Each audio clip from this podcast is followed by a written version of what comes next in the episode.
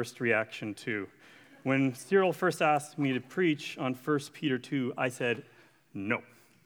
Well, first I thought to myself, I knew I never should have gone to that leadership incubator in February.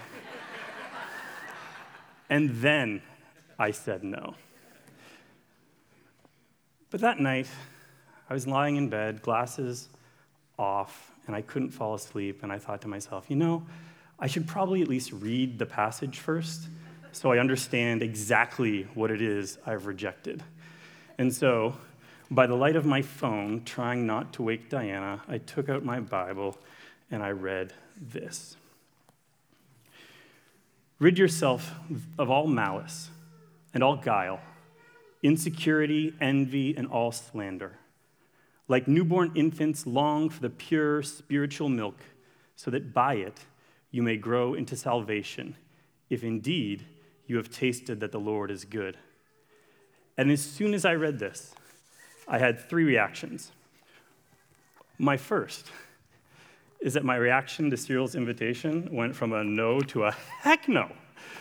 Because rid yourself of all malice, guile, and envy, that is a tough passage. I could spend the entire sermon on these three verses and still not even scratch the surface. And there are still 23 more verses to cover. My second reaction to this was suspicion. I thought, okay, now I know how Cyril decides which weeks someone else is going to preach. because I figured he didn't want to touch these verses either. and then I wondered wait, wait, wait, just how many people did he ask before he got around to asking me?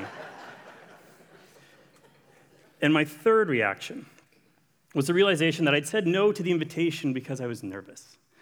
Now, lecturing isn't new to me. Every day I lecture on history, I lecture on mythology, I lecture on philosophy, and at school I get 75 minutes instead of the 55 Cyril told me to preach this morning. 35?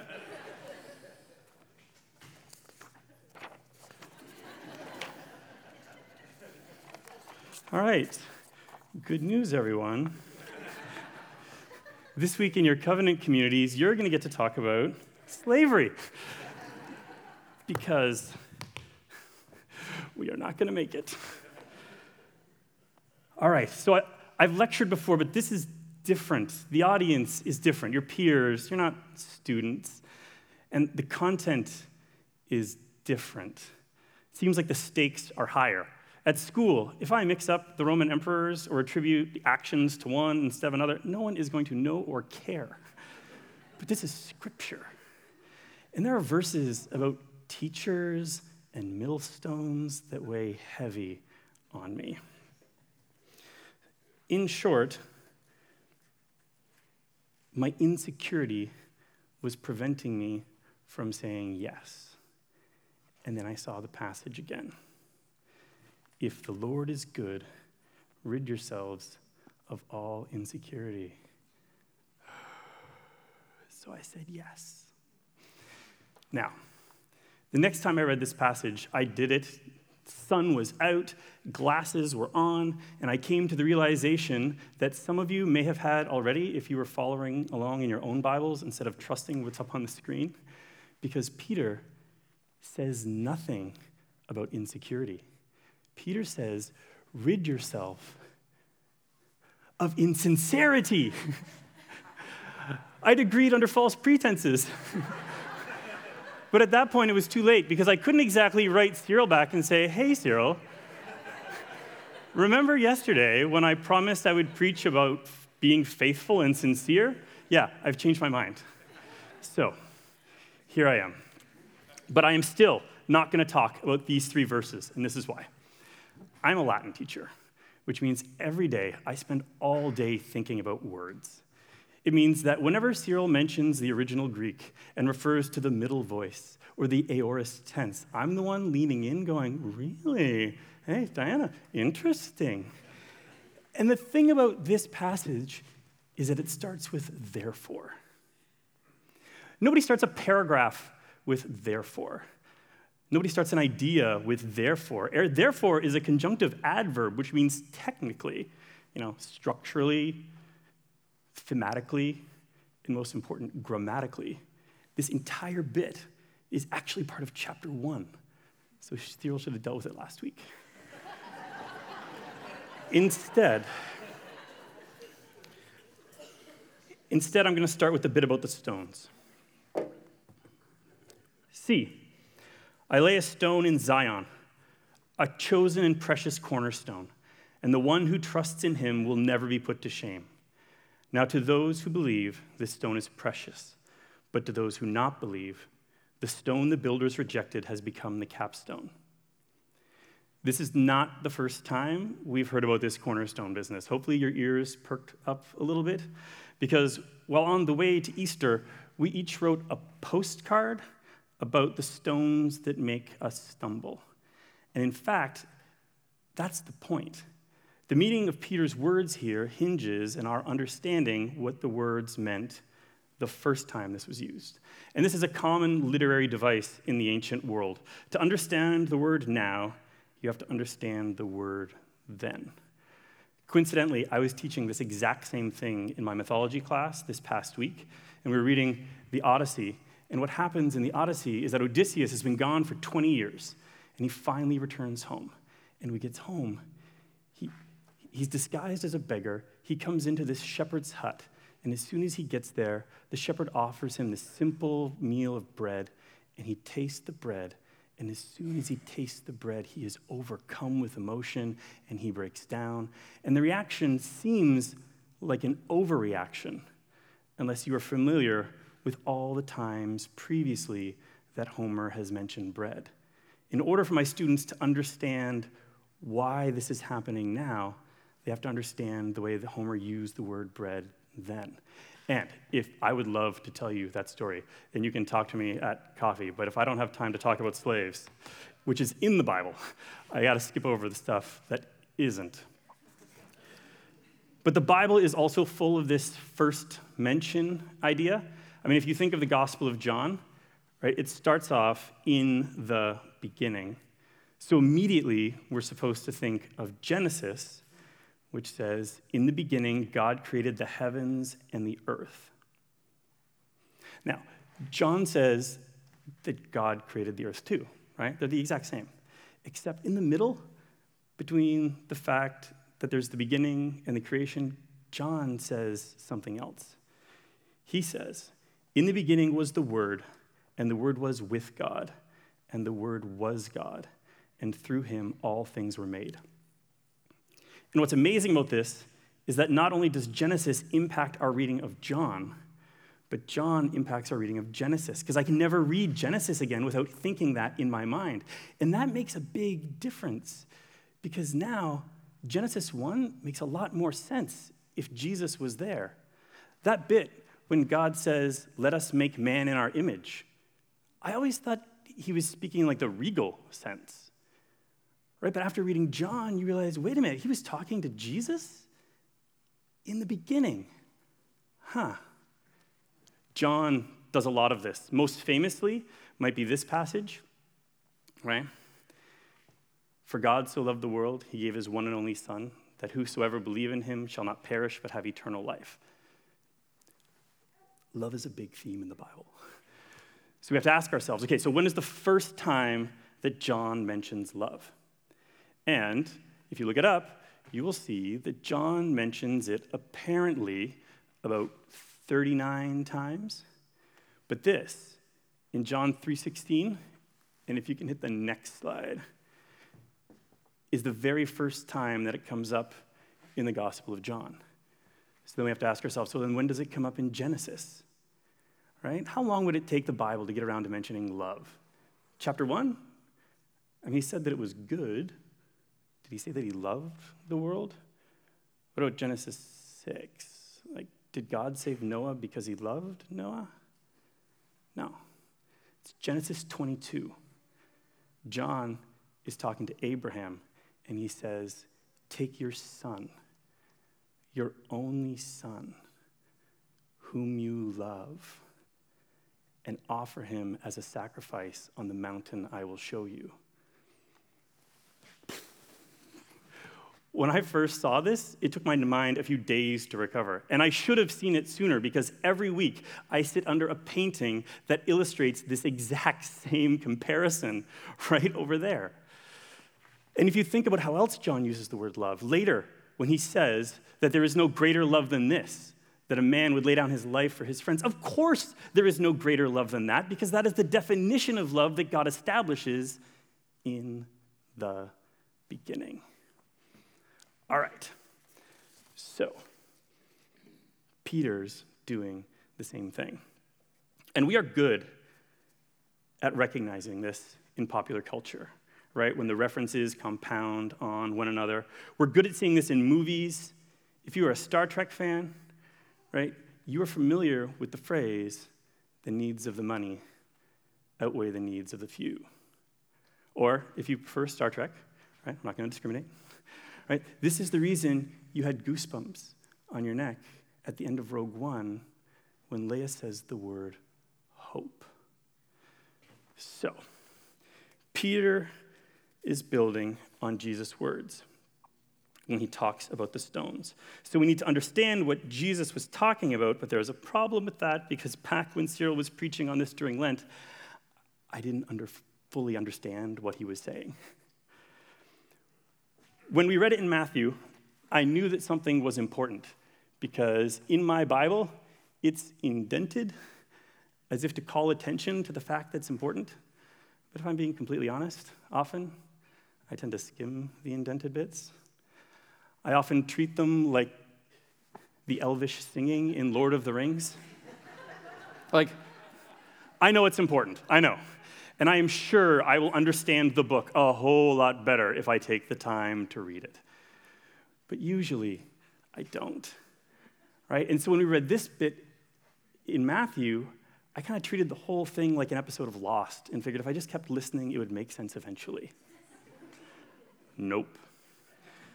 To the point where, when we were in our covenant communities and we were reading this business about cornerstones, it turned into this like debate about whether our translations said cornerstones or capstones and what was the difference between a cornerstone and a capstone to the point that when I should have been writing a reflection about how Jesus can be the cornerstone in my life, instead I was secretly using my phone to find out when the arch was introduced to Israel.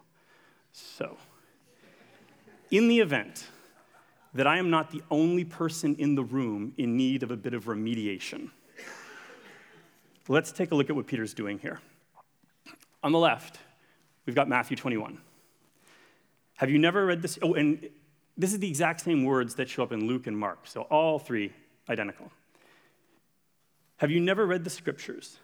The stone the builders rejected has become the capstone. Now, in my defense, back when I was skimming the passage, I did take the time to check the footnote to find out what verse was being referenced. It was Psalms. Psalms. I love the Psalms, but the idea of trying to understand Jesus' metaphor by interpreting the original poetry on which they were based, yeah, I just let it go.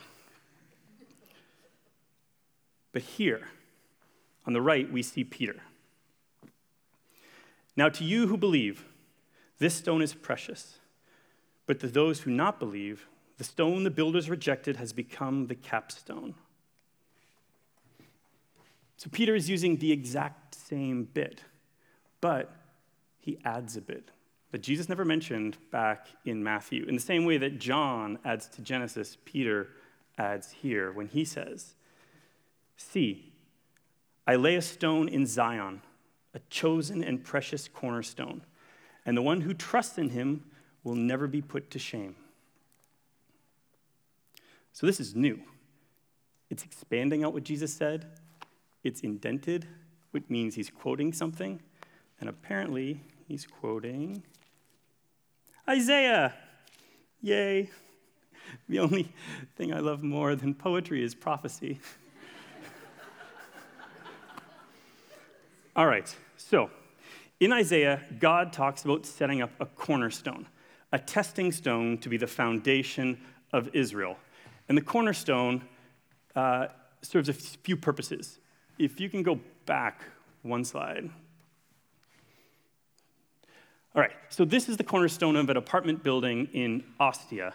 And what I like about this cornerstone is that the cornerstone is the first stone that's laid, and it's part of the foundation. And here you can see that the stone extends below ground level, it extends into the ground. It's what anchors the building to the ground. The second role of this stone is to orient the building. All future stones are going to be placed and take their alignment from it. This stone is also known as the testing stone. So, in large scale buildings like this one, this is the stone that sets the standard. All future stones are measured against it and tested against it as a template to ensure accurate sizing. Now, the second bit, the bit about the stones the builders rejected becoming the capstone. Capstones are different than cornerstones. Cornerstones are on the ground, capstones are in the sky. They're placed at the top of the arch to help balance all the stones that are below it. And what's interesting is that like the cornerstone like does a lot of work, but the capstone does no work. Right? All the stones underneath it are doing everything. They're taking all of the structural force of the building. Now, without the capstone, they would all fall apart. But the capstone is just there so the others can do what they're supposed to do. So, Peter is using these two verses intentionally because he wants to drive home the point that Jesus is the first stone and that Jesus is the last stone. Jesus is the beginning and Jesus is the end. But he is just two stones. Jesus is not the temple. He is not the church. And this is important because in Matthew, when Jesus was talking about being the cornerstone, I remember thinking, yes, Jesus, you do that. You rebuild that temple in three days. A new church, new people. I cannot wait to see what you create. And then I will attend every Sunday for an hour and on Wednesdays when it's my turn to carpool the youth. But again, according to Peter, Jesus isn't this new temple. He isn't the spiritual house. We are the spiritual house. Sure, he is the cornerstone, but a cornerstone is not the building. We are the building. Here. You also, like living stones, are being built into a spiritual house, a holy priesthood, a people belonging to God, so that you may declare the praises of him who called you out of darkness into his wonderful light. And skipping ahead to verse 12 live such good lives among the pagans, that though they accuse you of doing wrong, they may see your good deeds and glorify God on the day he visits us. So the cornerstone is the most important stone, but it's nothing if other stones aren't built upon it. We are that building, which means we are supposed to take our orientation from him. We uh, are supposed to be measured against Him. Jesus got all this started, but we are to do far more and far greater things than He did. At least, that's what He said. Remember, verily I tell you, whoever believes in me will do the works I have been doing, and they will do even greater things than these. All right. So we are to be the church, but to what end? In verse 12, it says, Live such good lives among the pagans that though they accuse you of doing wrong, they may see your good deeds and glorify God. So, how do we live such, live such good lives? By submitting. All right, a big chunk here. Submit yourselves for the Lord's sake to every human authority whether to the emperor as the supreme authority or to the governors who are sent by him to punish those who do wrong and to commend those who do right. For it is God's will that by doing good, you should silence the ignorant talk of foolish people. Show proper respect to everyone. Love the family of believers, fear God, honor the emperor. Slaves, submit yourselves to your masters with all respect not only to those who are good and considerate, but also to those who are harsh. Now, as you recall, I am not going to say much about slaves. But I will say this God is not endorsing slavery in this passage. God has a plan for this world. Slavery is not part of that plan. But in the Roman Empire, slavery was a fact of life. No one had ever even imagined a world without it. And over and over again, we see that when we go against God's plan, He doesn't abandon us, He finds a way to work with us. Right? When Israel demanded a king, God didn't want a king. But if you insist on a king, well, this is how the king thing is going to work. Right? He does it with us now.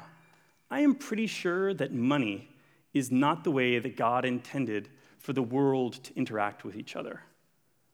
But if we insist that money is how we're going to do things, then God is going to set down some guidelines for giving to the church and to the poor because he's not just going to leave us to our own devices, right? He comes with us in our brokenness. And he is doing the exact same thing here. So there's slaves. If there's going to be slaves, he's going to give instruction. Slaves, submit to your masters. And in Ephesians, we also get instructions for masters in terms of how they're supposed to treat their slaves. But why slaves? Why submit? In short, so that our masters may be free.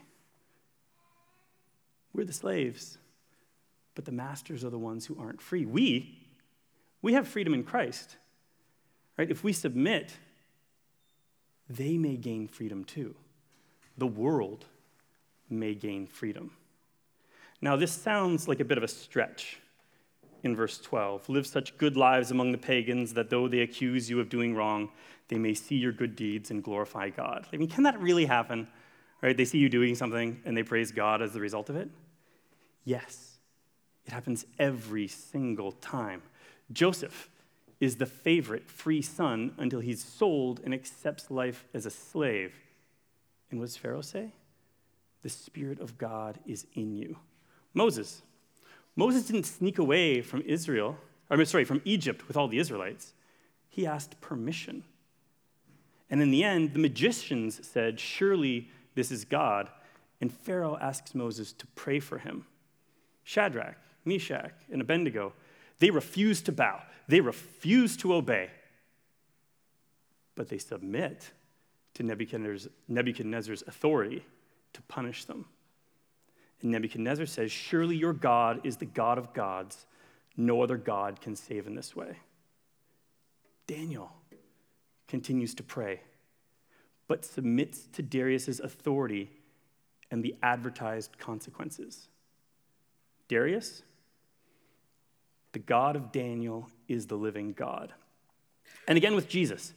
Peter observes in chapter 2 that he did not retaliate or make threats. And when Pilate declares that he has power and authority over Jesus, Jesus does not disagree. And later, the Roman soldier says, Surely this man was the Son of God. I really like this idea that they may see your good deeds and glorify God. I like it because it reminds me of the passage that guided my father's life from Matthew 5.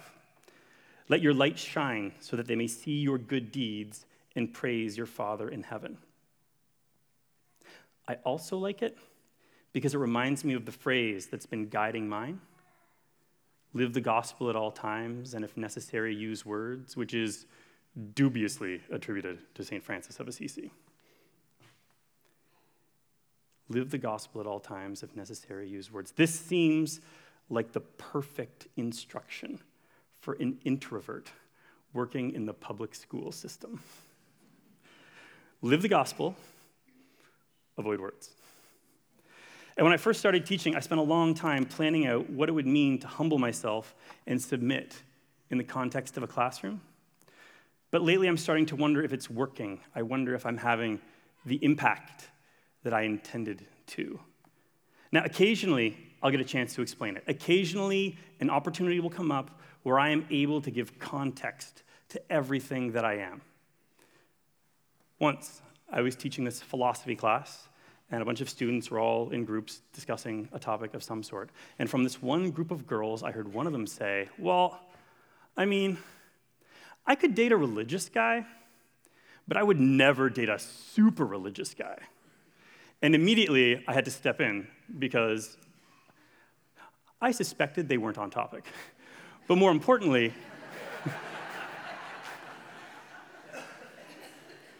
this was a philosophy class, and I had taught them to define their terms. And to just throw out words like religious and super religious, that was not going to fly in my classroom. And so I went up to them and I said, Well, okay, well, like, I, I mean, I heard what you just said, but like, what is a religious guy? Like, what is a super religious guy? What's the difference between them two? And they talked about it for a while.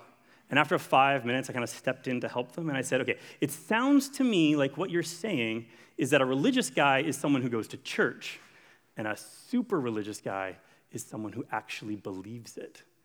And they said, yes, that is exactly it. Why? Are you religious? and I said, no, do not be ridiculous. I'm not religious. According to your definition, I am super religious. And for the next half hour, they just wanted to, they just wanted to know. They asked questions about what I believed and why and how I understood the world, and it was glorious. Another time, I was leading a March break trip uh, to Greece, and at three in the morning, I dragged myself from my room into one of their rooms to find out why they weren't asleep yet. And as I came in, I saw 15 of them sitting in a circle on the floor. They're like, ask Mr. Skinner, he'll tell us. Hey, Mr. Skinner, what is the purpose of life?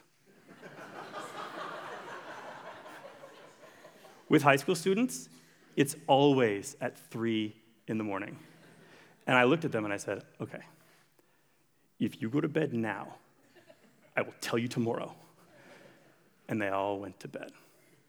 And the next day, we were in Corinth and sitting under this tree, I said, okay, you asked me, I'll tell you. Here's the purpose of life. And they were really curious as to what I was going to say. I said, we all have beliefs that are important to us, people we imagine ourselves to be. The issue with humanity is that we seem to accept that our beliefs don't necessarily translate into action. We're comfortable with the fact that we can like think one thing and do another.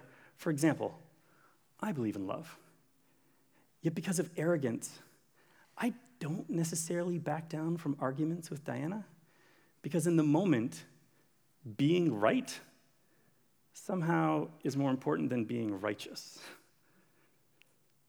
Or I said to the students, I think that humility is one of the most important characteristics that humanity can have. But the reality is, whenever I'm at my most humble, I kind of fingers crossed hope someone noticed, which is pride. And so, in short, there are all of these things that I want to do. But the problem is, I don't do them. And there are all these other things that I do not want to do at all but I do them all the time. I liked quoting Paul in Corinth, it felt good. And then I said, the purpose of life is to become what you believe. But, Mr. Skinner, what do you believe?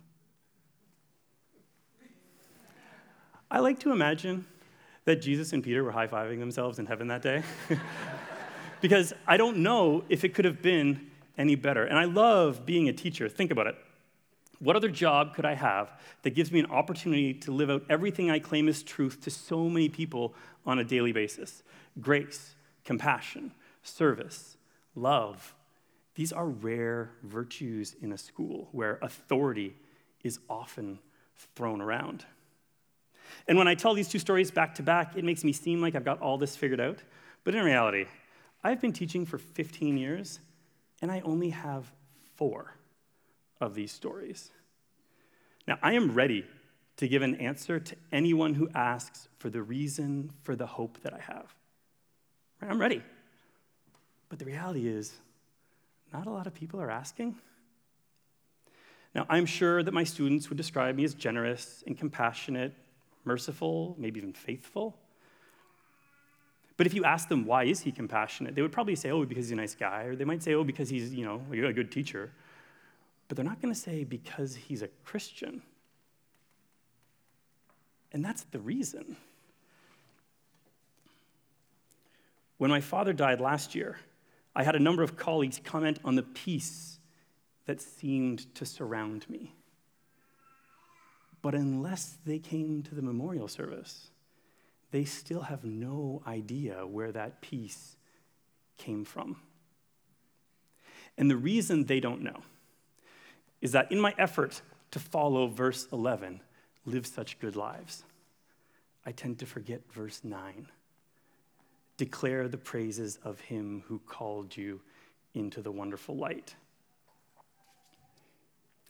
My confession to you this morning is I am not great at saying the name Jesus unless I know it is safe. A while ago, my entire grade 12 class was discussing yearbook quotations because they were really anxious and the deadline was coming up and they were trying to figure out like, if they say something on their own, do they find a famous quotation? Like, what do they do? And out of nowhere, one of them turned to me and asked, Mr. Skinner, do you remember your yearbook quote? To which I answered that I did, but then I took the opportunity to point out that quote is a verb, right? You quote something. Quotation is the noun. he should have asked me, What is my yearbook quotation? but in the midst of that grammar lesson, I failed to answer his original question.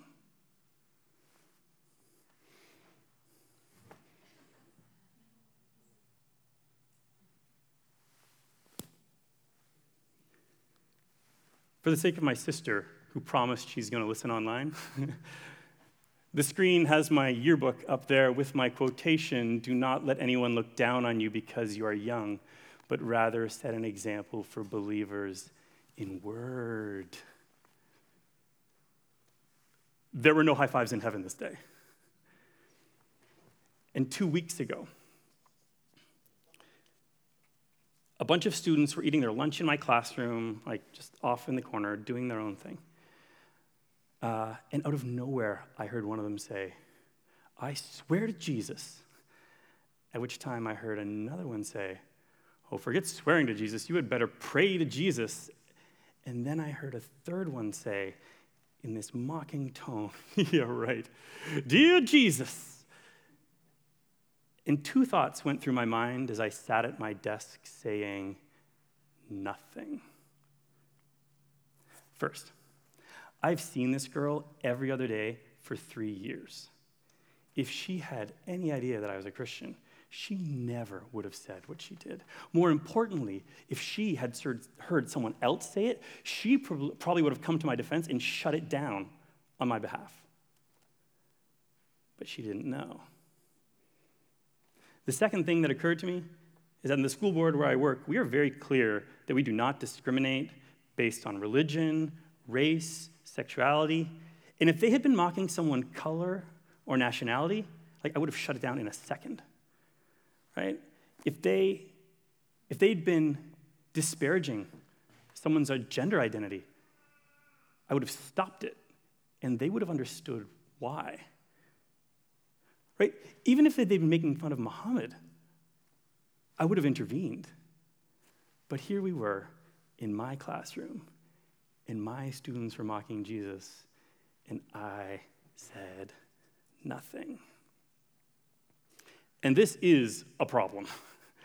because last week, Cyril explained that the church is scattered which means that in this post Christian society, we are the only church, the only living stones that many in this world will ever know. So we have a duty to speak because nature abhors a vacuum. And if we don't shape the Christian identity for our neighbors, for our employers, for our employees, we will allow it to be shaped by someone else. And for every one of us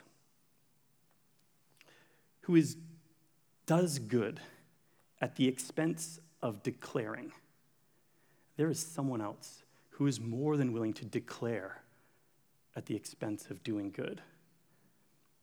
I saw the word Christian twice in the media this week.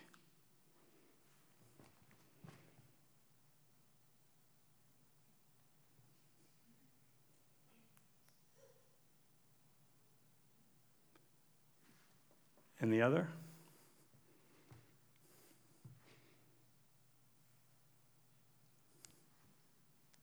Neither made me feel great.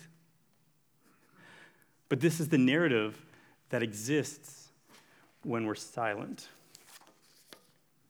Now, I'm not here to challenge you to change who you are. Uh, that's a bit bold for a supply teacher.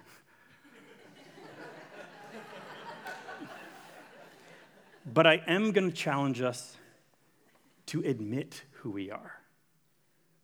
So, your colleagues at work recognize that you don't gossip, right? Do they understand why? Or your friends might recognize that you don't drink anymore. Do they know why? Or the widow who lives next door, and every time it show, snows, you shovel her driveway. I mean, I'm sure she appreciates that you do it. But does she know why you do it? That's my challenge to you because I know that my friends, my colleagues, the woman who lives next to me, like they don't know why I do it. But if we can become living stones, they will. Now, as we move into communion, uh, I'm going to finish the last few verses of 1 Peter chapter 2. Uh, if you're following along in your Bible, the heading is probably uh, Christ's example. Christ also suffered for you, leaving you an example so that you should follow in his steps. He committed no sin, no deceit was found in his mouth. When he was abused, he did not return abuse. When he suffered, he did not threaten, but he entrusted himself to the one who judges justly. He himself bore our sins in his body on the tree. Oh tree. I would have expected him to say the word cross, but he says tree. I wonder if this is the first time the Bible mentions someone hanging from a tree. It's not the first time.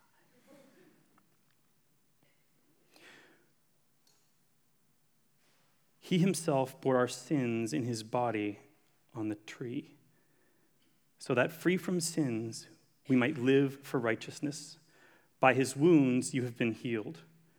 For you were going astray like sheep, but now you have returned to the shepherd and guardian of your souls.